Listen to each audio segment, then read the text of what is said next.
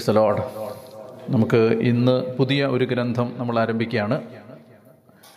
ന്യായാധിപന്മാരുടെ പുസ്തകത്തിന് ശേഷം കത്തോലിക്ക സഭ ഉപയോഗിക്കുന്ന ബൈബിളിലെ അടുത്ത ഗ്രന്ഥം റൂത്ത് എന്ന ഗ്രന്ഥമാണ്.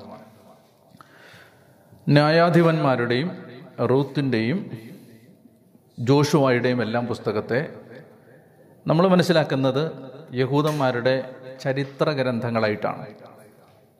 ന്യായാധിപന്മാരുടെ പുസ്തകം ജോഷുവായുടെ പുസ്തകം അതുപോലെ തന്നെ റൂത്തിന്റെ ഗ്രന്ഥം സാമൂഹ്യലിന്റെ പുസ്തകം ഒക്കെ നമ്മൾ മനസ്സിലാക്കുന്നത് ചരിത്ര ഗ്രന്ഥങ്ങളായിട്ടാണ്. എന്നാൽ യഹൂദന്മാർ ഈ ഗ്രന്ഥങ്ങളെ മനസ്സിലാക്കിയത് ഈ ഗ്രന്ഥങ്ങളെ വിളിക്കുന്നത് പ്രവചന ഗ്രന്ഥങ്ങളെന്നാണ്.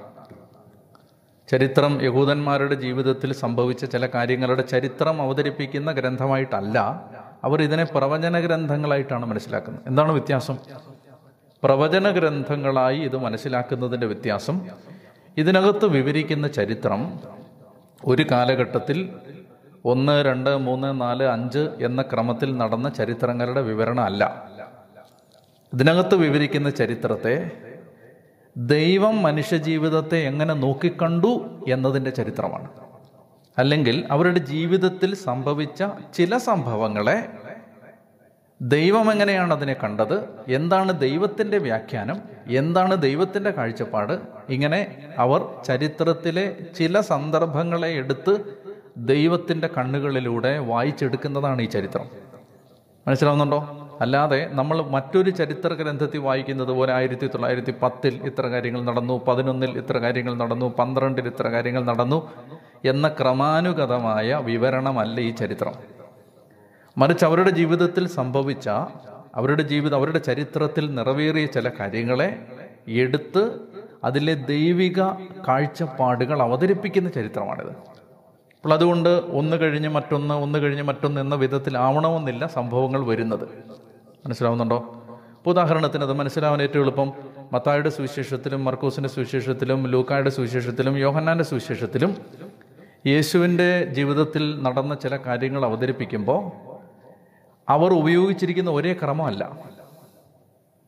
ഉദാഹരണത്തിന് ദേവാലയം ശുദ്ധീകരിക്കുന്നത് യോഹന്നാൻ അവതരിപ്പിക്കുന്നത് രണ്ടാമധ്യം രണ്ടാമധ്യായത്തിലാണ് എന്നാൽ മത്തായി മർക്കോസ് ലൂക്കോസ് വിശേഷങ്ങളിൽ അത് നമ്മൾ കാണുന്നത് യേശുവിന്റെ പരസ്യ ജീവിതത്തിന്റെ അവസാനത്തോടടുത്താണ്. ഇപ്പം രണ്ടും തമ്മിൽ സംഘർഷമുണ്ടെന്നല്ല ഇതിന്റെ അർത്ഥം. മറിച്ച് ഒരു ദൈവിക കാഴ്ചപ്പാടോടുകൂടി യേശുവിന്റെ ജീവിതത്തിൽ നടന്ന സംഭവങ്ങളെ അവർ കാണുന്ന രീതിയാണ് ഈ ചരിത്രത്തിന്റെ രീതി. അപ്പോൾ അതുകൊണ്ട് നമ്മൾ ചിന്തിക്കരുത് ഇത് നടന്ന കാര്യമല്ല എന്ന് ചിന്തിക്കരുത്. നടന്ന സംഭവങ്ങളെ അവർ ദൈവത്തിന്റെ കണ്ണുകളിലൂടെ നോക്കി കാണുകയാണ് അത് ക്രമമായി ആവണമെന്നില്ല. ഇതാണ് ഒരു കാര്യം നമ്മൾ മനസ്സിലാക്കേണ്ടത്. രണ്ടാമത്തേത് ഈ ഗ്രന്ഥങ്ങൾ തമ്മിൽ ബന്ധമുണ്ട്. ന്യായാധിപന്മാരുടെ ഗ്രന്ഥവും റൂത്തിന്റെ ഗ്രന്ഥവും സാമുവേലിന്റെ ഗ്രന്ഥങ്ങളും തമ്മിൽ ബന്ധമുണ്ട്. ആ ബന്ധത്തെക്കുറിച്ച് മനസ്സിലാക്കാൻ മാത്രം ഒരു പഠനം ഇപ്പോൾ നമുക്ക് നമ്മുടെ ലെവലിലായിട്ടില്ല. നമുക്ക് സാമൂഹലിന്റെ പുസ്തകം എത്തുമ്പോഴേക്കും ഞാനത് പറയാം. സാമൂഹലിന്റെ ഗ്രന്ഥം കൂടി എത്തുമ്പോഴേ നമുക്കത് മനസ്സിലാക്കാനായിട്ട് പറ്റൂ. ഈ പുസ്തകങ്ങളെല്ലാം തമ്മിൽ ബന്ധമുണ്ട്. ഇപ്പം നമുക്ക് വേഗത്തിൽ കണ്ടുപിടിക്കാവുന്ന ഒരു ബന്ധം ഞാൻ പറയുകയാണ്. ന്യായാധിപന്മാരുടെ പുസ്തകവും റൂത്തിന്റെ പുസ്തകവും തമ്മിൽ പെട്ടെന്നൊരു ബന്ധമുണ്ട്. അത് ഒന്നാമത്തെ വാക്യം ഒന്നാമത്തെ ഒന്നാമധ്യേയം ഒന്നാം വാക്യത്തിനുണ്ട് ന്യായാധിപന്മാരുടെ ഭരണകാലത്ത് നാട്ടിൽ ക്ഷാമമുണ്ടായി. അപ്പോൾ റൂത്തിന്റെ പുസ്തകത്തിൽ വിവരിക്കുന്ന ഈ സംഭവങ്ങൾ നടക്കുന്നത് ആരുടെ കാലത്താണ്? ന്യായാധിപന്മാരുടെ കാലത്താണ്. അപ്പോൾ അതാണ് ഈ രണ്ട് പുസ്തകം തമ്മിലുള്ള ബന്ധം. എന്തിനിത് അടുത്തടുത്ത് വന്നിരിക്കുന്നു? നിങ്ങൾ എപ്പോഴെങ്കിലും ചിന്തിച്ചിട്ടുണ്ടെങ്കിൽ ഇതാണ് അതിന്റെ ഉത്തരം. എന്താണ്? ന്യായാധിപന്മാരുടെ ഭരണകാലത്ത് നടന്ന ഒരു സംഭവമാണിത്. അപ്പോൾ ഈ നമ്മൾ മുമ്പ് പഠിച്ച ഗ്രന്ഥവും ഈ ഗ്രന്ഥവും തമ്മിൽ ബന്ധം ഉണ്ടാവും. നിശ്ചയമായിട്ടും ഉണ്ടാവും. അത് നമുക്ക് പതുക്കെ പതുക്കെ കണ്ടെത്തണം. ബേദലഹേമിൽ ജീവിച്ചിരുന്ന ഒരു കുടുംബത്തെക്കുറിച്ചാണ്. ബേദലഹേമിൽ ജീവിച്ചിരുന്ന ആ കുടുംബത്തിൽ എലിമലേക്ക് എന്ന കുടുംബനാഥൻ അദ്ദേഹത്തിന്റെ ഭാര്യ നവോമി അദ്ദേഹത്തിന് രണ്ട് ആൺമക്കൾ. ആൺമക്കളുടെ പേര് മഹ്ലൂൻ കിലിയോൻ ഈ രണ്ട് ആൺമക്കൾ. ഇങ്ങനെ നാല് പേരടങ്ങുന്ന ബേദലഹേമിലെ കുടുംബം. ബേദലഹേമിൽ ജീവിച്ചിരുന്ന കുടുംബം. നമ്മൾ ന്യായാധിപന്മാരുടെ ഗ്രന്ഥം അവസാനിപ്പിക്കുമ്പോൾ ചില സംഭവങ്ങൾ പറഞ്ഞിരുന്നു. ബേദലഹേമിൽ ജീവിച്ചിരുന്ന ഒരു ലേവി പുരോഹിതൻ എഫ്രാത്ത എഫ്രായിം മലനിരകളിലേക്ക് പോയി. അല്ലെങ്കിൽ എഫ്രായിം മലനിരകളിൽ ജീവിച്ചിരുന്ന ഒരു ലേവ്യൻ ബേദലഹേമിലേക്ക് വന്നു. അപ്പോൾ ബേദലഹേം ഈ പട്ടണം നമ്മൾ ഓർത്തിരിക്കണം. മുന്നോട്ടുള്ള വഴികളിൽ ഈ പട്ടണം വളരെ പ്രധാനപ്പെട്ടതാണ്. അപ്പോൾ ബേദലഹേമിൽ ജീവിച്ചിരുന്ന എലിമലേക്കും ഭാര്യ നവമിയും മക്കളായ ആൺമക്കളായ മഹലോനും കിലിയോനും. എന്താണ് ഇവരുടെ ജീവിതത്തിൽ സംഭവിക്കുന്നത്? അവിടെ ഒരു ക്ഷാമം ഉണ്ടായി. ന്യായാധിപന്മാരുടെ ഭരണകാലത്ത് നാട്ടിൽ ക്ഷാമമുണ്ടായി. ന്യായാധിപന്മാർ പഠിച്ച നമുക്കൊരു കാര്യം അറിയാം. അവരുടെ ദൈവജനത്തിന്റെ ജീവിതത്തിൽ പട്ടിണിയോ യുദ്ധമോ സംഘർഷമോ ഏതെങ്കിലും തരത്തിലുള്ള പ്രയാസങ്ങളോ വന്നാൽ എന്തായിരുന്നു ന്യായാധിപന്മാരുടെ ഗ്രന്ഥം? അതിന് നമുക്ക് തന്ന ന്യായീകരണം. അവർ ദൈവകൽപ്പന ലംഘിച്ചു. ദൈവത്തിന്റെ വഴിയിൽ നിന്ന് മാറിപ്പോയി. അപ്പോൾ ന്യായാധിപന്മാർ പഠിച്ച പശ്ചാത്തലത്തിൽ നിന്നുകൊണ്ട് ആ കാലത്ത് നടന്ന ഈ സംഭവത്തെ വ്യാഖ്യാനിക്കുമ്പോൾ നമുക്ക് നിശ്ചയമായിട്ടും പറയാം എന്തുകൊണ്ടാണ് ബേദലഹേമിൽ ക്ഷാമം ഉണ്ടായത്? അവരെവിടെയോ ദൈവത്തിന്റെ വഴികളിൽ നിന്ന് മാറി നടന്നു. അതുകൊണ്ട് ക്ഷാമം ഉണ്ടായി. അപ്പോൾ ആ ദൈവ വഴികളിൽ നിന്ന് മാറി നടന്നതുകൊണ്ടാണ് ക്ഷാമമുണ്ടായതെന്നും ദൈവത്തിന്റെ വഴിയിലേക്ക് തിരിച്ചു വരികയാണ് ക്ഷാമം മാറുന്നതിനുള്ള മാർഗമെന്നും മനസ്സിലാക്കാതെ അവരെന്ത് ചെയ്യുന്നു? അവർ ബേദലഹേമിൽ നിന്ന് എല്ലാം ഉപേക്ഷിച്ച് മോവാബിലേക്ക് കുടിയേറി പാർക്കുന്നു. മനസ്സിലായല്ലോ? ഇവിടെയാണ് പ്രശ്നം. എന്താണ്? എന്തുകൊണ്ട് ക്ഷാമം ഉണ്ടായി എന്തുകൊണ്ട് ഈ ക്രൈസിസ് ഉണ്ടായി? എന്തുകൊണ്ട് ഈ പ്രശ്നം ഉണ്ടായി? എന്തുകൊണ്ട് ഈ സഹനം ഉണ്ടായി? നമ്മൾ ഇത്രയും ആലോചിച്ചാൽ മതി. കുറെ കൂടി ദൈവം നമ്മിൽ നിന്ന് പ്രതീക്ഷിക്കുന്നു. ഒരു സഹനത്തെക്കുറിച്ചുള്ള ദൈവത്തിന്റെ കാഴ്ചപ്പാട് എന്താണ് അല്ലെങ്കിൽ നമ്മുടെ കാഴ്ചപ്പാട് എന്താണ് നമുക്കൊരു പ്രയാസമുണ്ട് ഒരു ക്രൈസിസ് ഉണ്ടാകുന്നു എന്താണ് ആ ക്രൈസിസിനെ നമ്മൾ എങ്ങനെ കാണാം? കർത്താവ് കുറച്ചുകൂടെ നമ്മളിൽ നിന്ന് പ്രതീക്ഷിക്കുന്നു. ഇത്രയും പോരാ എന്ന് ദൈവം പറയുന്നു. ഇതാണ് സഹനം. ഇപ്പം ആർക്ക് എന്ത് സഹനം വന്നിട്ടുണ്ടെങ്കിലും ആ സഹനത്തെ ഇങ്ങനെ കണ്ടാൽ മതി. എന്താണ്? സഹനത്തെ എന്താണ് ബൈബിൾ വിളിക്കുന്നത്? പരീക്ഷ എന്നാണ്. ടെസ്റ്റ് എന്നാണ്. ടെസ്റ്റ് എന്താണ്? ടെസ്റ്റ് നിന്റെ പെർഫോമൻസ് അളക്കാനുള്ള വിദ്യാഭ്യാസ മാർഗത്തിന്റെ ആ വിദ്യാഭ്യാസ ക്രമീകരണത്തിന്റെ അതിന്റെ ഒരു വഴിയാണ്. നീ നീ എന്തുമാത്രം പഠിച്ചു എന്ന് അറിയാനുള്ള വഴിയാണ്. എന്ത്? ടെസ്റ്റ്. അപ്പം നമുക്ക് നിനക്ക് നിന്നെ പ്രൊമോട്ട് ചെയ്യാറായോ എന്ന് പരിശോധിക്കുന്നതാണ് ടെസ്റ്റ്. അങ്ങനെ വരുമ്പോൾ സഹനത്തെ നമ്മൾ അങ്ങനെ കണ്ടാൽ മതി. എന്താണ്? ദൈവം കുറച്ചുകൂടെ പ്രതീക്ഷിക്കുന്നു. നീ കുറച്ചുകൂടെ വളരണമെന്ന് ദൈവം ആഗ്രഹിക്കുന്നു. അങ്ങനെ കണ്ടാൽ മതി. അപ്പം അതിന് ശ്രമിക്കുന്നതിന് പകരം അപ്പോൾ അവിടെ ചോദിക്കേണ്ട ചോദ്യം എന്താണ്? ദൈവമേ എന്താണ് ഇനി ഞാൻ മെച്ചപ്പെടുത്തേണ്ടത്? എന്താണ് എന്റെ ജീവിതത്തിൽ പരാജയം വന്നത്? എവിടെയാണ് ഞാൻ തോറ്റുപോയത്? എവിടെയാണ് എന്റെ കാലുകൾ ഇടറിയത്? ഈ ചോദ്യം ചോദിക്കുന്നതിന് പകരം അവരെന്ത് ചെയ്തു? അവർ ഈ സാഹചര്യത്തിൽ നിന്ന് രക്ഷപ്പെട്ട് വേറൊരു സ്ഥലത്തേക്ക് പോവാണ്. അവർ എസ്കേപ്പ് ചെയ്ത് ഓടുകയാണ്. അപ്പോൾ ഇതിനെ അഡ്രസ്സ് ചെയ്യാൻ പറ്റുന്നില്ല. അതിന് പകരം അവർ വേറെ കാര്യത്തിലേക്ക് പോവുകയാണ് ഇത് നമുക്ക് സംഭവിക്കാം. നമുക്ക് ദൈവം ജീവിതത്തിൽ ക്രൈസിസുകൾ തരുമ്പോൾ എന്തുകൊണ്ട് അങ്ങനെ വന്നു എന്ന് ദൈവസന്നിധിയിലിരുന്ന് ചിന്തിച്ച് നിശ്ചയമായിട്ട് നമുക്ക് തിരുത്താൻ കാര്യങ്ങളുണ്ടാവും. ഒന്നല്ലെങ്കിൽ മറ്റൊരു മേഖല ദൈവം നമുക്ക് കാണിച്ചു തരും. അപ്പോൾ അത് തിരുത്തുന്നതിന് പകരം മറ്റൊരു കാര്യത്തിലേക്ക് അതിൽ നിന്ന് എസ്കേപ്പ് ചെയ്ത് വേറൊരു സ്ഥലത്തേക്ക് പോകുമ്പോൾ എന്ത് സംഭവിക്കുമെന്നാണ് ഈ മനുഷ്യന്റെ ജീവിതത്തിൽ നമ്മൾ കാണാൻ പോകുന്നത്. അപ്പോൾ എലിമലേക്ക് മഹലോനും കിലിയോനും അദ്ദേഹത്തിന്റെ ഭാര്യ നവമിയും അവർ ചേർന്ന് മക്കളും ഭാര്യയും കൂട്ടി മൊവാബ് ദേശത്തേക്ക്. മൊവാബ് ദേശം എന്ന് പറഞ്ഞാൽ വിജാതീയ ദേശമാണ്. ദൈവം കീഴടക്കാനായിട്ട് പറഞ്ഞ ജനതകളിൽ ഒന്നാണത്. അപ്പോൾ ഒരിക്കലും ദൈവജനവുമായി സമ്പർക്കമോ സംസർഗമോ ഉണ്ടാകരുതെന്ന് ദൈവം പറഞ്ഞിരുന്ന ഒരു ജനതയാണിത്. ഒരിക്കലും അവരുമായിട്ട് നിങ്ങൾ കൂടിച്ചേരരുതെന്ന് പറഞ്ഞ ജനതയാണ്. അപ്പോൾ അവിടേക്ക് പോയി. അവിടെ ചെന്നിട്ട് ഈ ക്ഷാമത്തിൽ നിന്ന് അവർ തൽക്കാലം രക്ഷ നേടി. ആഹാരമൊക്കെ കിട്ടി. എന്താ സംഭവിക്കുന്നതെന്നറിയാമോ? ഈ എലിമലേക്ക് അധികം താമസിക്കാതെ മരിച്ചു. ഈ കുടുംബത്തിലെ ആദ്യത്തെ മരണം നടന്നു.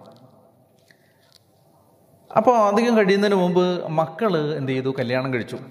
കല്യാണം കഴിക്കുന്ന ആരെയാണ്? മൊവാബി സ്ത്രീകളെ കല്യാണം കഴിച്ചു.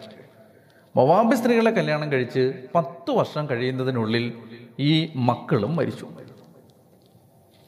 കുടുംബത്തിലെ മൂന്ന് പുരുഷപ്രജകളും മരണത്തിന് കീഴടങ്ങി. മൂന്ന് സ്ത്രീകൾ ഈ വീട്ടിൽ അവ അവശേഷിക്കുകയാണ്. മൂന്ന് സ്ത്രീകൾ. ക്ഷാമം അനുവദിച്ച ദൈവം. ക്ഷാമനിവാരണം നടത്തും എന്നവർ ഓർത്തില്ല പ്രശ്നം അനുവദിച്ച ദൈവം പരിഹാരം കരുതിയിട്ടുണ്ട് എന്നവർ ഓർത്തില്ല ഇനി ഇതിനകത്ത് വളരെ കൗതുകരമായൊരു സാധനം ബേദലഹേം എന്ന് പറയുന്ന നഗരത്തിൽ നിന്നാണ് അവർ യാത്ര ചെയ്യുന്നത്. ബേദലഹേമിന്റെ അർത്ഥം എന്തെന്നറിയാമോ?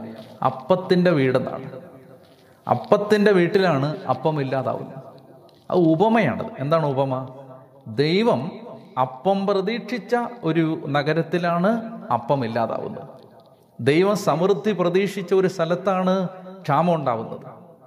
അപ്പോൾ ഈ ഭേദലഹയം എന്റെ ജീവിതമാവാം നിന്റെ ജീവിതമാവാം. ദൈവം ഒരുപാട് ഫലങ്ങൾ പ്രതീക്ഷിച്ച ഒരു അത്തിവൃക്ഷമാകാം ഈ ഭേദലഹയം ദൈവം ഒരുപാട് ഫലം പ്രതീക്ഷിച്ച ഒരു ഭേദലഹയമാവാം എന്റെ ജീവിതം. അവിടെ എന്താണ്? അവിടെ ക്ഷാമം. എന്തുകൊണ്ട് ക്ഷാമം ഉണ്ടാവുന്നത്? കർത്താവിന്റെ വഴിയിൽ നിന്ന് മാറി നടക്കുന്നത് കൊണ്ട്.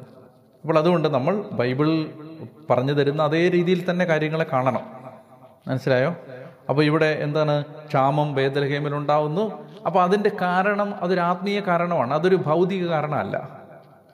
ക്ഷാമം ഉണ്ടായതിന് അവർ ഉടനെ എന്തുകൊണ്ട് ക്ഷാമം ഉണ്ടായി ഇന്ന് ഈ വരൾച്ച വന്നു അല്ലെ? മഴ പെയ്തില്ല അതുകൊണ്ട് കൃഷി നടന്നില്ല അങ്ങനെയൊക്കെ ചിന്തിക്കുന്നതിന് പകരം എന്റെ ജീവിതത്തിലെ ഒരു ആത്മീയ പ്രശ്നമാണ് ഇതെന്ന് മനസ്സിലാക്കണം.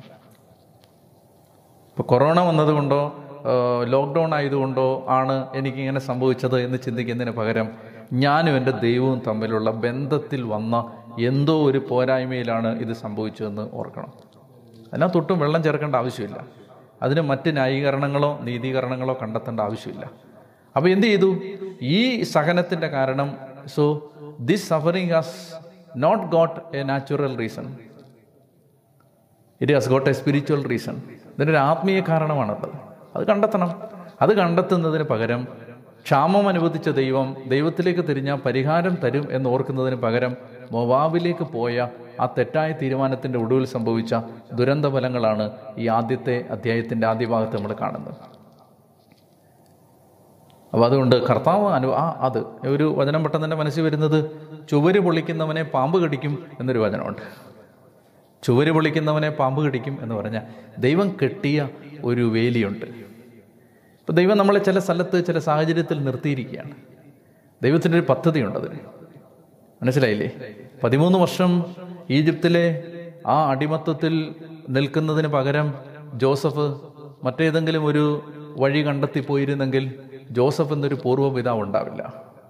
നാൽപ്പത് വർഷം അമ്മായിപ്പനായ ജത്രോയുടെ വേലക്കാരനായി ആടുകളെ മേയ്ക്കുന്നവനായി ജോ മോശയെ ദൈവം നിർത്തിയപ്പോൾ മോശ അതിന് പകരം മറ്റേതെങ്കിലും ഒരു സാന്ത്വനത്തിന്റെ വഴി തിരഞ്ഞു പോയെങ്കിൽ ദൈവത്തിന്റെ പദ്ധതി നിറവേറില്ല.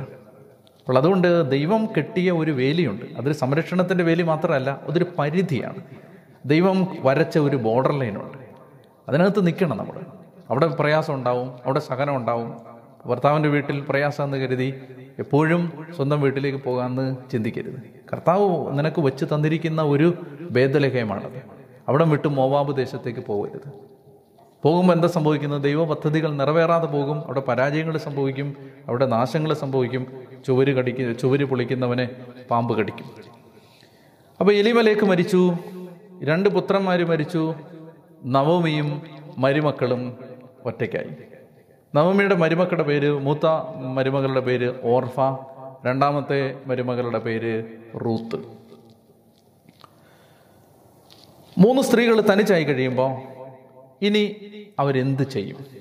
അപ്പം ഈ സമയത്താണ് നവോമി കേൾക്കുന്നത് ബേദലഹേമിൽ ദൈവം അപ്പം കൊടുക്കുന്നു എന്ന് ഭക്ഷണം നൽകി അനുഗ്രഹിക്കുന്നു എന്ന് നവോമി കേട്ടു. നിങ്ങൾ നോക്കിയേ ക്ഷാമം അനുവദിച്ച ദൈവം ബേദലഹേമിൽ ജനത്തിന് ആഹാരം കൊടുക്കുന്നുവെന്ന് നവോമി കേട്ടു. അപ്പോൾ കുറച്ച് നേരം കുറച്ച് നാളവിടെ നിന്നിരുന്നെങ്കിൽ മൂന്ന് നഷ്ടങ്ങൾ ഈ സ്ത്രീക്ക് ഒഴിവാക്കാമായിരുന്നു. കുറച്ചു കാലം കൂടെ ഒന്ന് സഹിച്ചു നിന്നിരുന്നെങ്കിൽ മൂന്ന് വലിയ നഷ്ടങ്ങൾ ഈ സ്ത്രീക്ക് ഒഴിവാക്കാമായിരുന്നു. പക്ഷെ ദൈവം കൈവിടുന്നില്ല. ദൈവം വീണ്ടും പ്രത്യാശ കൊടുക്കുകയാണ്. ഞാൻ നേരത്തെ പറഞ്ഞ പോലെ ജി പി എസ് പോലാണ് ദൈവം. നമുക്ക് എവിടെ വെച്ച് തെറ്റുന്ന അവിടെ വെച്ച് റൂട്ട് തിരിച്ചു വിടും അപ്പം അങ്ങനെ ഈ സഹനമൊക്കെ സഹനമൊക്കെ അതെല്ലാം അനുഭവിച്ച് ഭർത്താവിന്റെ മരണം സ്വന്തം മക്കളുടെ മരണം മരുമക്കളും ഒത്തുള്ള ഈ സ്ത്രീകളുടെ ഒറ്റപ്പെട്ട ജീവിതം ഈ സങ്കടങ്ങളുടെ നടുവിൽ കഴിയുന്ന സമയത്ത് നവോമിക്ക് ഒരു വാർത്ത കിട്ടുകയാണ്. ബേദലഹേമിൽ ദൈവം ആഹാരം കൊടുക്കുന്നു. അപ്പോൾ അവൾ മരുമക്കളെ വിളിച്ചിട്ട് പറഞ്ഞു ബേദലഹേമിലേക്ക് നമുക്ക് തിരിച്ചു പോവാം. അങ്ങനെ അവരെല്ലാം തയ്യാറെടുപ്പുകൾ നടത്തി അവിടുന്ന് എല്ലാം വിറ്റുപിറക്കി അവർ ബേദലഹേമിലേക്ക് പോകാൻ. ഈ വാഗ്ദത്ത ദേശത്തിന്റെ കാനാ നാട്ടിന്റെ ഇസ്രായേൽ ദേശത്തിന്റെ അതിർത്തിയിലേക്കുള്ള വഴിയിലെത്തുമ്പോൾ ഈ അമ്മായിയമ്മ മരുമക്കളെ ഓരോരുത്തരായിട്ട് വിളിച്ചു. വിളിച്ചിട്ട് അവരെടുത്ത് പറഞ്ഞു മക്കളെ എനിക്ക് പ്രായമായി. ഇനി നിങ്ങൾ രണ്ടുപേരും എന്റെ കൂടെ വന്നാൽ എനിക്കൊരു ജീവിതം ഇനിയില്ല നിങ്ങൾക്കിനി ഒരു യൗവനം ഒരു ജീവിതം നിങ്ങളുടെ മുമ്പിലുണ്ട്. നിങ്ങളിപ്പോഴും യൗവനത്തിലാണ്. അപ്പം അതുകൊണ്ട് അവൾ പറയുകയാണ് മക്കളൊരു കാര്യം ചെയ്യുക. ഇത് നിങ്ങളുടെ നാടാണ്. ഞാൻ എന്റെ നാട്ടിലേക്ക് പോവാണ്. എന്തായാലും നിങ്ങൾക്കത് അന്യനാടാണ്. അതുകൊണ്ട് നിങ്ങൾ നിങ്ങളുടെ സ്വന്തം നാട്ടിൽ തന്നെ തിരിച്ചു പൊക്കോളുക. നിങ്ങളിപ്പോൾ നിങ്ങൾ യുവതികളാണ്. നിങ്ങൾക്ക് അധികം ബുദ്ധിമുട്ടില്ലാതെ ഭർത്താക്കന്മാരെ കിട്ടും. നിങ്ങൾക്കൊരു പുതിയ കുടുംബജീവിതം ആരംഭിക്കാം. ഇനി ഞാൻ പോകുന്ന ദേശത്തേക്ക് വരാനാണ് നിങ്ങൾ ഇൻസിസ്റ്റ് ചെയ്യുന്നതെങ്കിൽ ഞാൻ ഇനി ഒരു കല്യാണം കഴിച്ച് എനിക്ക് മക്കളുണ്ടായാൽ തന്നെ അവർ വലുതാവാൻ എത്രയോ കാലം എടുക്കും. അതുവരെ നിങ്ങൾ കാത്തിരിക്കുമോ? അതുകൊണ്ട് പ്രായോഗികമായിട്ട് ഈ അമ്മ അവർക്കൊരു കൗൺസിലിംഗ് കൊടുക്കുകയാണ്. എന്നിട്ട് അവരോട് പറയുകയാണ് നിങ്ങൾ വേഗം തിരിച്ചു പൊക്കൊള്ളുക നമ്മളിവിടെ കാണുന്നത് രണ്ട് സ്ത്രീകളുടെ മുമ്പിൽ രണ്ട് സാധ്യതകൾ നിൽക്കുകയാണ് ഒന്നുകിൽ അവർക്ക് അവർക്ക് ഈ അമ്മയുടെ കൂടെ പോവാം. അല്ലെങ്കിൽ അവർക്ക് സ്വന്തം നാട്ടിലേക്ക് തിരിച്ചു പോകാം ഈ രണ്ട് സാധ്യതകൾ ജീവിതം ഈ പെൺകുട്ടികളുടെ മുമ്പിൽ കൊണ്ടുവെക്കുകയാണ്. ഇതിനവർ എന്ത് തീരുമാനമെടുക്കുന്നോ അതനുസരിച്ച് ഇനി അവരുടെ ജീവിതം വ്യത്യാസപ്പെട്ടിരിക്കും. ഈ ഒരു അവസരത്തെ അവരെങ്ങനെ എടുക്കുന്നോ അതനുസരിച്ചാണ് ഇനി കാലം അവരുടെ തലവരെ അടയാളപ്പെടുത്താൻ പോകുന്നത്. അവരുടെ ജീവിതത്തിൽ ഇനി സംഭവിക്കാൻ പോകുന്ന കാര്യങ്ങളുടെ മുഴുവൻ ദിശ തിരിയുന്നത് ഇപ്പോൾ അവർ എടുക്കുന്ന തീരുമാനങ്ങളുടെ വെളിച്ചത്തിലാണ്. ഇതാണ് മനുഷ്യന്റെ ജീവിതം. ഓരോ സെക്കൻഡും ഒരു ചോയ്സാണ് നമ്മൾ എന്ത് തിരഞ്ഞെടുക്കുന്നു എന്നത് നമ്മുടെ ജീവിതത്തെ വ്യത്യസ്തതയുള്ളതാക്കി മാറ്റും. അതാണ് കർത്താവ് പറയുന്നത് ഇതാ ജീവനും മരണവും നിന്റെ മുമ്പിൽ ഞാൻ വെച്ചിരിക്കുന്നു. ഇഷ്ടമുള്ളത് എടുത്തുകൊള്ളുക. ഇഷ്ടമുള്ളത്. അപ്പോൾ ജീവിതം ഒരു ചോയ്സാണ് ഓരോ സെക്കൻഡിലും നമ്മൾ എടുക്കുന്ന തീരുമാനത്തിന്റെ ആകത്തുകയാണ് ജീവിതം. ഒരു ചെറിയ തീരുമാനം തെറ്റിയാൽ നമ്മളെ നയിക്കുന്ന നമ്മളെ പരിപാലിക്കുന്ന ദൈവം തീർച്ചയായിട്ടും ദൈവം നമ്മളെ വഴി നടത്തും. പക്ഷെ നമ്മളൊരു കാര്യം മനസ്സിലാക്കേണ്ടത്? ആ ഒരു തീരുമാനം ശരിയായെങ്കിൽ കുറെ കൂടി ജീവിതം അനുഗ്രഹിക്കപ്പെട്ടേനെ.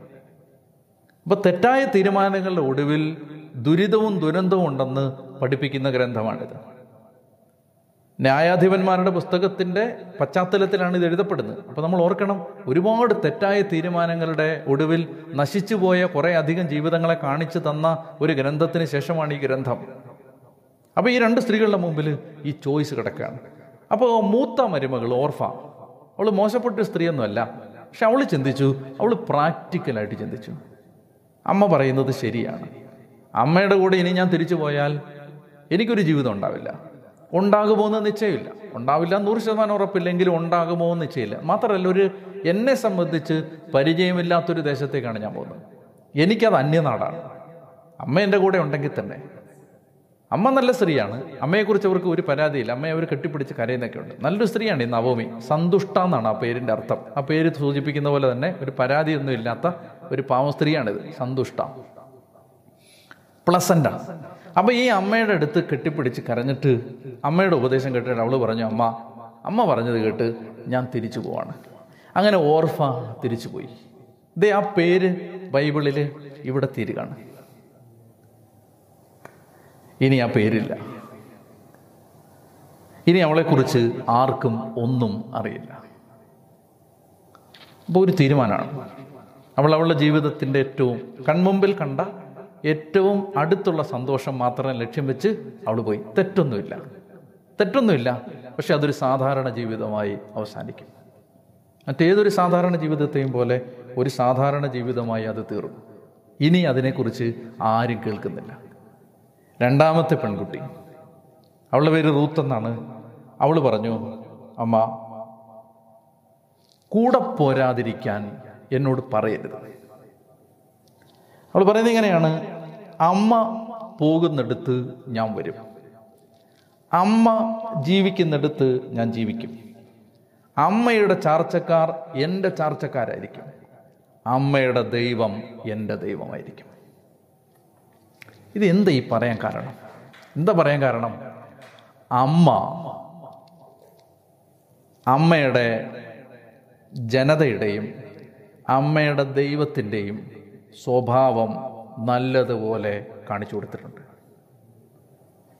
അപ്പോൾ അവൾ ചിന്തിക്കുമ്പോൾ അവൾക്ക് മോവാബ് ദേശത്ത് നിലനിന്നാൽ ഇനി കിട്ടാൻ പോകുന്ന ഒരു നല്ല ദാമ്പത്യ ജീവിതത്തെക്കാളും അമ്മ വെളിപ്പെടുത്തിയ ദൈവവും അമ്മ വെളിപ്പെടുത്തിയ ജനതയും അവൾക്ക് അഭികാമ്യമായിട്ട് തോന്നി.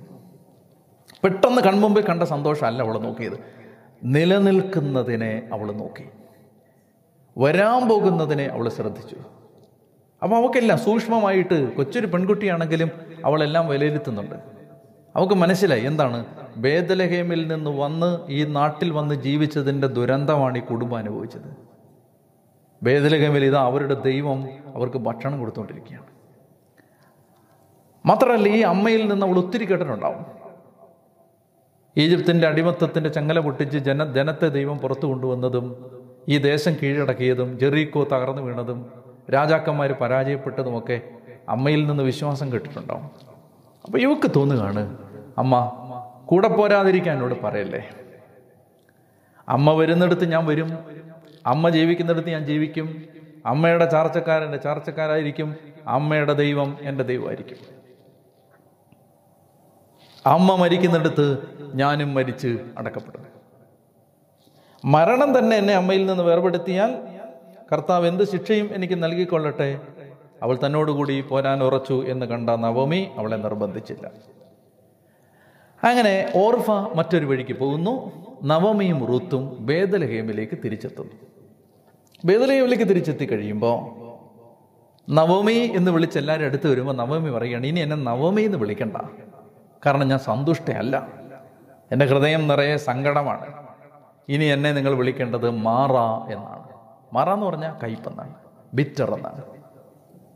ഇനി എന്നെ നിങ്ങൾ കയ്പെന്നാണ്. കാരണം എന്റെ സങ്കടം എന്റെ ഹൃദയം മുഴുവൻ സങ്കടമാണ്. എന്റെ ഹൃദയം മുഴുവൻ കയ്പ് നിറഞ്ഞിരിക്കുകയാണ്. അങ്ങനെ റൂത്ത് എന്ന് പറയുന്ന ഈ പെൺകുട്ടി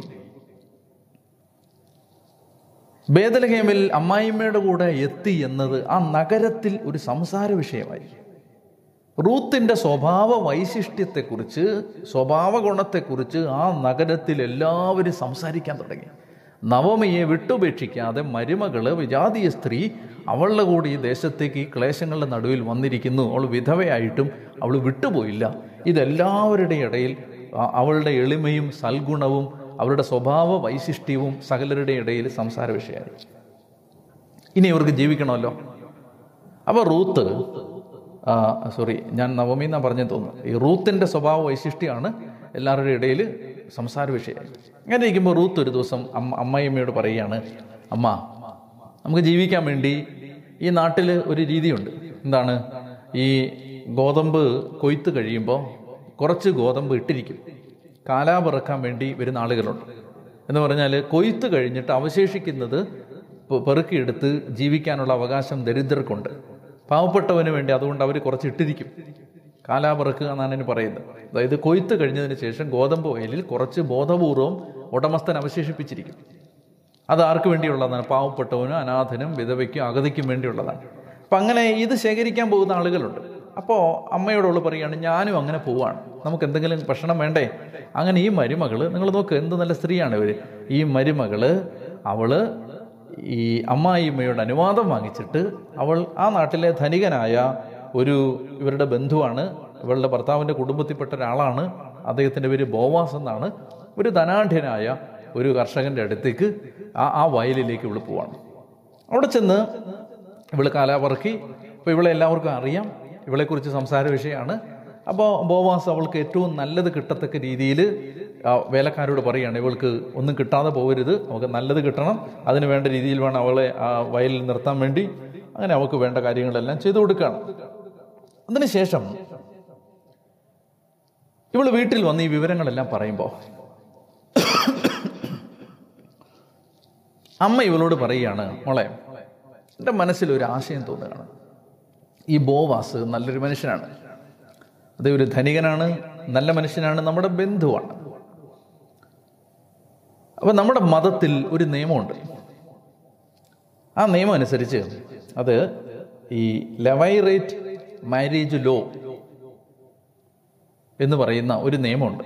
അതൊരു വിവാഹ നിയമമാണ്. ആ നിയമം എന്ന് വെച്ചാൽ ഒരാൾ ഒരു ഭർത്താവ് മരിച്ചാൽ ഭാര്യയ്ക്ക് ഭർത്താവിന്റെ സഹോദരന്മാരെയോ ബന്ധുക്കളിൽ ഒരാളെയോ കല്യാണം കഴിച്ച് കുടുംബം നിലനിർത്താം. ഇനി ഒരാൾ അയാളുടെ കടബാധ്യത വന്ന് ഒരാളുടെ സ്ഥലം മറ്റൊരാൾക്ക് പണയപ്പെടുത്തിയാൽ. ജൂബിലി വർഷമുണ്ട് അമ്പതാമത്തെ വർഷം. ഇത് തിരിച്ചു കൊടുക്കണം. എല്ലാ പണയ വസ്തുക്കളും എല്ലാ കടവും ഇളച്ചു കൊടുക്കേണ്ടത് വർഷമാണ് ജൂബിലി വർഷം. മനസ്സിലാകുന്നുണ്ടോ ജൂബിലി വർഷം എല്ലാം ഇളച്ചു കൊടുക്കുമ്പോൾ ഇപ്പം നീ ഒരാൾക്ക് നിന്റെ സ്ഥലം ഈടുവെച്ചു പണയപ്പെടുത്തി. നീ മരിച്ചുപോയി. അമ്പതാമത്തെ വർഷം നിനക്കിത് തിരിച്ചു തരും തിരിച്ചു തരുമ്പോൾ നീ വിവാഹം കഴിച്ച് നിനക്കൊരു പുത്രനുണ്ടെങ്കിൽ ആ പുത്രന് ഇത് ക്ലെയിം ചെയ്യാം. എന്റെ അപ്പന്റെയും അമ്പത് കൊല്ലം മുമ്പ് പണയമായിട്ട് വാങ്ങിച്ച വസ്തു തിരിച്ചെടുക്കാം. ഇനി നീ കല്യാണം കഴിച്ച് നിനക്ക് പുത്രനില്ലെങ്കിൽ പുത്രനില്ലെങ്കിൽ മറ്റൊരാൾക്ക് ബന്ധുവായ മറ്റൊരാൾക്ക് നിനക്ക് വേണ്ടി ഈ വസ്തു ക്ലെയിം ചെയ്യാം. അപ്പോൾ ഈ വസ്തു ക്ലെയിം ചെയ്യുന്നതിന്റെ ഭാഗമായിട്ട് അയാളുടെ വിധവയെ നിനക്ക് കല്യാണം കഴിക്കാം. ഇപ്പം അമ്പതാമത്തെ വർഷമാണ് ജൂബിലി വർഷത്തിലാണ്. ഇപ്പോൾ ഒരാൾ മരിച്ചു. മരിച്ച് രണ്ട് വർഷം കഴിഞ്ഞാൽ ജൂബിലിയാണ്. എന്ന് വെച്ചോ? ഒരു കുടുംബനാഥൻ മരിച്ചു. രണ്ട് വർഷം കഴിഞ്ഞാൽ ജൂബിലിയാണ്. അപ്പോൾ ആ കുടുംബത്തിൽ അമ്പത് കൊല്ലം മുമ്പ് പണയപ്പെടുത്തിയിരുന്ന ഒരു വസ്തു ഇവർക്ക് തിരിച്ചു കിട്ടും. പക്ഷെ ക്ലെയിം ചെയ്യാൻ ആരുമില്ല. വിധവ മാത്രമേ ഉള്ളൂ. വിധവ മാത്രമേ ഉള്ളെങ്കിൽ എന്ത് ചെയ്യാം? ഒന്നുകിൽ ഈ ഭർത്താവിന്റെ സഹോദരൻ ഇവളെ കല്യാണം കഴിച്ചിട്ട് ഈ ഇത് പ്രോപ്പർട്ടി ക്ലെയിം ചെയ്യാം. അല്ലെങ്കിൽ ബന്ധു ഏറ്റവും അടുത്ത ബന്ധുക്കളുള്ള ഒരാൾക്ക് ഇവളെ കല്യാണം കഴിച്ചിട്ട് ഇത് ക്ലെയിം ചെയ്യാം.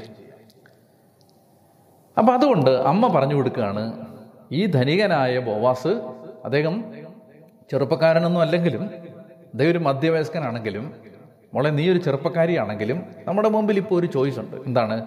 ഈ ബോവാസ് നിന്നെ കല്യാണം കഴിച്ച് നമ്മുടെ പ്രോപ്പർട്ടി മുഴുവൻ തിരിച്ചെടുക്കാൻ നമ്മളെ സഹായിക്കാം. അപ്പം നിനക്കതിന് സമ്മതമാണെങ്കിൽ നീ ഒരു കാര്യം ചെയ്യുക. ഇന്ന് രാത്രി അവന്റെ മെതുക്കളത്തിലേക്ക് അവൻ കടന്നുറങ്ങുന്ന സ്ഥലത്തേക്ക് നീ ചെല്ലുക. ഇനി മറ്റൊരു ആചാരമുണ്ട്. എന്താണ്? ഒരു പെൺകുട്ടി ഒരു പുരുഷനുമായിട്ട് പ്രപ്പോസ് ചെയ്യണമെങ്കിൽ എനിക്ക് നീ എന്നെ കല്യാണം കഴിക്കുമെന്ന് ചോദിക്കണമെങ്കിൽ ഇന്നത്തെ പ്രപ്പോസൽ രീതി അല്ല അന്ന്. അന്ന് എങ്ങനെയാണ് അന്ന് ആ മനുഷ്യന്റെ പാതാന്തികത്തിൽ ചെന്ന് തല വെച്ച് കിടന്നാൽ അതിന്റെ അർത്ഥം നീ എന്നെ കല്യാണം കഴിക്കണമെന്ന് എനിക്ക് ആഗ്രഹമുണ്ട്. പ്രപ്പോസൽ നടത്തുന്ന അങ്ങനെയാണ് മനസ്സിലാകുന്നുണ്ടോ അപ്പോൾ ഈ റൂത്ത് പറഞ്ഞു റൂത്തിനോട് അമ്മയമ്മ പറഞ്ഞു കൊടുക്കുകയാണ് നീ ഇന്ന് ചെന്നിട്ട് ആരും കാണാതെ രഹസ്യമായിട്ട് അവന്റെ മെതിക്കള്ളത്തിൽ ചെന്നിട്ട് അവൻ ഉറങ്ങുമ്പോൾ അവന്റെ കാലിൽ നിന്റെ തല വെച്ച് കിടക്കുക. അപ്പോൾ അവന് മനസ്സിലാവും. ബോസ് വെളുപ്പങ്കാലാവുമ്പോൾ കാലിൽ ഇങ്ങനെ എന്തോ കിടക്കുന്നത് തോന്നി എഴുന്നേറ്റ് നോക്കുമ്പോൾ ഒരു സ്ത്രീ കിടക്കുന്നത് കണ്ടു. ആരാൻ ചോദിച്ചു? ഇപ്പോൾ റൂത്താന്ന് പറഞ്ഞു. നീ എന്തിനാ വന്നേന്ന് ചോദിച്ചു? അപ്പോൾ പറഞ്ഞു ഇങ്ങനെ ഞാൻ നീ എന്നെ വിവാഹം കഴിക്കാൻ ഉള്ള താല്പര്യം അറിയിക്കാനാണ് വന്നത്. അവൻ പറഞ്ഞു നീ രാത്രിയിൽ ഇവിടെ വന്നു എന്നാരും അറിയണ്ട. നീ ഇരുട്ട് ആ വെളുക്കുന്നതിന് മുമ്പ് തന്നെ കുറേ ധാന്യമൊക്കെ കൊടുത്ത് അവളെ അവിടെ നിന്ന് പറഞ്ഞയച്ചു. ബോവാസ് ഈ ഒരു പ്രപ്പോസൽ സ്വീകരിച്ചു. പക്ഷേ ഇനി വേറൊരു പ്രശ്നമുണ്ട്. ബോവാസ് അല്ല ഏറ്റവും അടുത്ത ബന്ധു ഏറ്റവും അടുത്ത മറ്റൊരു ബന്ധുവുണ്ട്. അപ്പോൾ അയാളാണ് ഇതിനെ ശരിക്കും അവകാശി. റൂത്തിനെ കല്യാണം കഴിച്ച് പ്രോപ്പർട്ടി ക്ലെയിം ചെയ്യേണ്ടത് ബോവാസിനേക്കാൾ അടുത്ത വേറൊരു ബന്ധമുണ്ട് അപ്പോൾ അയാളുടെ അടുത്തേക്ക് ബോവാസ് ചെല്ലുകയാണ്. ചെന്നിട്ട് പറയുകയാണ് ഇങ്ങനെ ഈ നവമിയുടെ മരുമകൾ വിധവ എത്തിയിട്ടുണ്ട് എലിമലേക്കിന്റെ മരുമകൾ എത്തിയിട്ടുണ്ട്. അപ്പോൾ നീയാണ് അവളെ കല്യാണം കഴിച്ച് അല്ല നീയാണ് ആ പ്രോപ്പർട്ടി ക്ലെയിം ചെയ്യേണ്ടത്. അപ്പോൾ അവൻ പറഞ്ഞു ഞാനത് ചെയ്യാം. അപ്പോൾ ബോവാസ് പറയുകയാണ് പ്രോപ്പർട്ടി ക്ലെയിം ചെയ്താൽ മാത്രം പോരാ റൂത്തിനെ വിവാഹം കഴിക്കുകയും ചെയ്യണം. അപ്പോൾ അവൻ പറഞ്ഞു അതിന് ഞാൻ തയ്യാറല്ല. അങ്ങനെയാണെങ്കിൽ ആ അവകാശം ഞാൻ നിനക്ക് വിട്ടു തന്നിരിക്കുന്നു. അപ്പോൾ അവകാശം വിട്ടു തരുന്നതിന്റെ ചടങ്ങ് ഇങ്ങനെയാണ് കാലിലെ ചെരുപ്പൂരി പൊടി തട്ടിക്കളയും മനസ്സിലായല്ലോ? അങ്ങനെ അയാൾ കാലിലെ തന്റെ കാലിലെ ചെരുപ്പൂരി ചെരുപ്പൂരി അവ ഈ ബോമാസിനെ ഏൽപ്പിച്ചു. അപ്പോൾ അതാണ് അവകാശം കൊടുക്കുന്നതിന്റെ ചടങ്ങാണത്. അതൊക്കെ ഈ യഹൂദ മതത്തിൽ അന്ന് നിലനിന്നിരുന്ന ആചാരങ്ങളുടെ ഭാഗമാണിതെല്ലാം അപ്പോൾ നീ ഈ അവകാശം എടുത്തുകൊള്ളുക എന്ന് പറഞ്ഞിട്ട് കാലിലെ ചെരുപ്പൂരി ഇയാളെ ഏൽപ്പിച്ചു. അങ്ങനെ ബോവാസും റൂത്തും തമ്മിലുള്ള കല്യാണം നടക്കുകയാണ്. എന്നിട്ട് ഈ കല്യാണം നടന്ന് നമ്മളിതിന്റെ അവസാന ഭാഗത്തേക്ക് ചില വാക്യങ്ങളൊന്ന് വായിക്കണം. അങ്ങനെ ബോവാസ് റൂത്തിനെ സ്വീകരിച്ചു. അവൾ അവന്റെ ഭാര്യയായി. അവൻ അവളെ പ്രാപിച്ചു. കർത്താവിന്റെ അനുഗ്രഹത്താൽ അവൾ ഗർഭിണിയായി ഒരു പുത്രനെ പ്രസവിച്ചു. നവമി ആ ശിശുവിനെ മാറോടണച്ചു. അവൾ അവനെ പരിചരിച്ചു. അയൽക്കാരായ സ്ത്രീകൾ നവോമിക്ക് ഒരു പുത്രൻ ജനിച്ചിരിക്കുന്നു എന്ന് പറഞ്ഞ് ഓബദ് എന്നവന് പേരിട്ടു. അവൻ ദാവീദിന്റെ പിതാവായ ജസ്സയുടെ പിതാവാണ്. ഇതിന് നമ്മൾ ശ്രദ്ധിക്കേണ്ടത് ഇതാണ് അതായത് ഈ വിജാതീയ സ്ത്രീ ഇവളൊരു തീരുമാനം എടുത്തു അവൾ ആ തീരുമാനത്തിന്റെ പേരിൽ എല്ലാവരുടെയും പ്രിയപ്പെട്ടവളായിട്ട് മാറി. അവളെ ആ നാട്ടിലെ ധനാഢ്യനായ ബോവാസ് എന്നൊരാൾ വിവാഹം കഴിച്ചു. ഈ ബോവാസ് യൂതാഗോത്രത്തിൽ പിറന്ന ഒരു മനുഷ്യനാണ്. അദ്ദേഹം യൂതാഗോത്രത്തിൽപ്പെട്ട ആളാണ്. യൂതാഗോത്രത്തെക്കുറിച്ച് ദൈവത്തിനൊരു പ്രവചനമുണ്ട് എന്താണ് യൂതാഗോത്രത്തിൽ നിന്ന് ഒരു സിംഹം വരും. അപ്പോൾ ദൈവം തിരഞ്ഞെടുക്കാൻ പോകുന്ന ഒരു രാജാവിനെ കുറിച്ച് പ്രവചനമുള്ള യൂതാഗോത്രത്തിലാണ് ബോവാസ്. ആ ബോവാസിനും അദ്ദേഹം ഇപ്പോൾ വിവാഹം കഴിച്ചിരിക്കുന്ന വിജാതീയ സ്ത്രീയായ റൂത്തിനും ഉണ്ടായ മകന്റെ പേരാണ് ഓബദ്. ഈ ഓബദിന്റെ മകനാണ് ജസ്സെ. ജസ്സയുടെ മകനാണ് ദാവീദ്. ആ ദാവീദിന്റെ വംശപരമ്പരയിലാണ് കർത്താവായി ശോമിശിക ജനിച്ചത്. ഒരു മുപ്പത് തലമുറ കഴിയുമ്പോൾ ഓബദിൽ നിന്ന് മുപ്പത് തലമുറ കഴിയുമ്പോൾ യേശു ക്രിസ്തു ജനിക്കും. അപ്പോൾ റൂത്ത് ഈശോയുടെ മുത്തശ്ശിയായിട്ട് മാറി. എന്താ സംഭവിക്കുന്നത്? മിശിക പിറക്കാൻ ദൈവം തിരഞ്ഞെടുത്ത പരമ്പരയിലേക്ക് ഒരു വിജാതീയ സ്ത്രീ വളരെ വിവേകത്തോടെ വന്നു കയറിയ വഴികളാണ് നമ്മൾ കണ്ടത്. എന്താണ് സംഭവിച്ചത്? അവൾ ഏറ്റെടുത്ത ഒരു തീരുമാനം. ഒരു നന്മ. അവൾ അവളുടെ ജീവിതത്തിൽ അമ്മായിയമ്മയോട് കാണിച്ച ഒരു കാരുണ്യം. അവൾ അവളുടെ ജീവിതത്തിൽ അമ്മായിയമ്മയ്ക്ക് വേണ്ടി കാലാപറക്കാൻ പോകാം എന്ന് പറഞ്ഞ് അവൾ ഏറ്റെടുത്ത ഒരു എളിമ. കുടുംബജീവിതം നയിക്കുന്നവർ ഇത് ശ്രദ്ധിക്കണം. നാളെ നിങ്ങൾ അനശ്വരരായി മാറാൻ പോകുന്നത് ഇന്ന് നിങ്ങൾ നിങ്ങൾ ഏറ്റെടുക്കുന്ന ത്യാഗങ്ങളുടെ പേരിലാവും.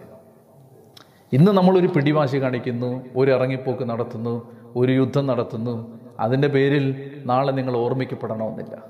ഓർഫയെ പോലെ നിങ്ങൾ വിസ്മരിക്കപ്പെടും. എന്നാൽ ഇന്ന് നിങ്ങൾ റൂത്തിനെ പോലെ ധനാഠ്യനായ ഒരു മനുഷ്യന്റെ ഭാര്യയായിട്ട് ജീവിച്ച ഈ പെൺകുട്ടി വയലിൽ പണിക്ക് പോവാണ് നമ്മുടെ നാട്ടിൽ തൊഴിലുറപ്പിന് ആളുകൾ പോകുന്നത് പോലെ കൂലിപ്പണിക്ക് ആളുകൾ പോകുന്നത് പോലെ ഒരു ധനാഠ്യനായ മനുഷ്യന്റെ ഭാര്യയായിട്ട് ജീവിച്ചിരുന്ന ഈ സ്ത്രീ അന്യനാട്ടിൽ വന്നിട്ട് കൂലിപ്പണിക്ക് പോവാണ്.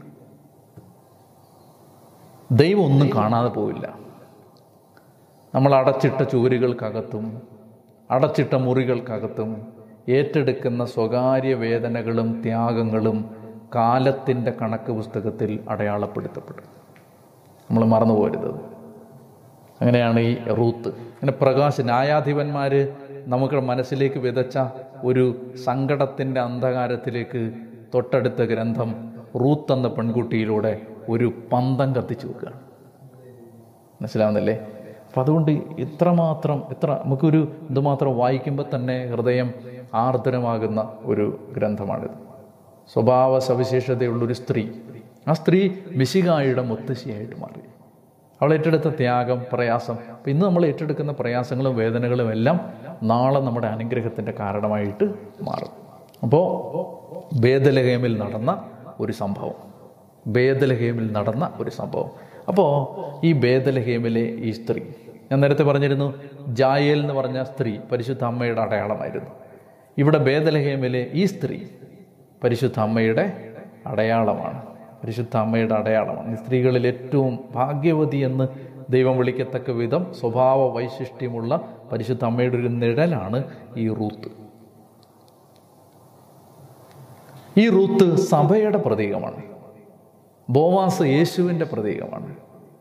വിജാതീയരായിരുന്ന നമ്മളെ ബോവാസിനെ പോലെ ക്രിസ്തുവാകുന്ന മണവാളൻ തന്റെ ഭവനത്തിലേക്ക് മണവാട്ടിയായിട്ട് കൊണ്ടുവരികയാണ്. നമ്മുടെ പ്രതീകമാണ് റൂത്ത്. നമ്മളെ വിജാതികളായിരുന്ന നമ്മളെ അന്യരും പരദേശികളുമായിരുന്ന നമ്മളെ ക്രിസ്തു മണവാട്ടിയാക്കി തന്നോട് ചേർത്ത് വെച്ചു. അതിന്റെ ക്രിസ്തുവുമായുള്ള സഭയുടെ വിവാഹത്തിന്റെയും പ്രതീകമാണ് റൂത്തും തമ്മിലുള്ള ബന്ധം. ഇങ്ങനെ പല അടരുകളിൽ ഇതിന്റെ അർത്ഥം നമുക്ക് കാണാനായിട്ട് പറ്റും. ഒരു നല്ല ഗ്രന്ഥം ദൈവം കൂടുതൽ ഇതിൽ നിന്ന് അനുഗ്രഹങ്ങളും ജ്ഞാനവും നമുക്ക് തരട്ടെ. പിതാവിന്റെയും പുത്രന്റെയും പരിശുദ്ധാത്മാവിന്റെയും നാമത്തിൽ ആമേൻ.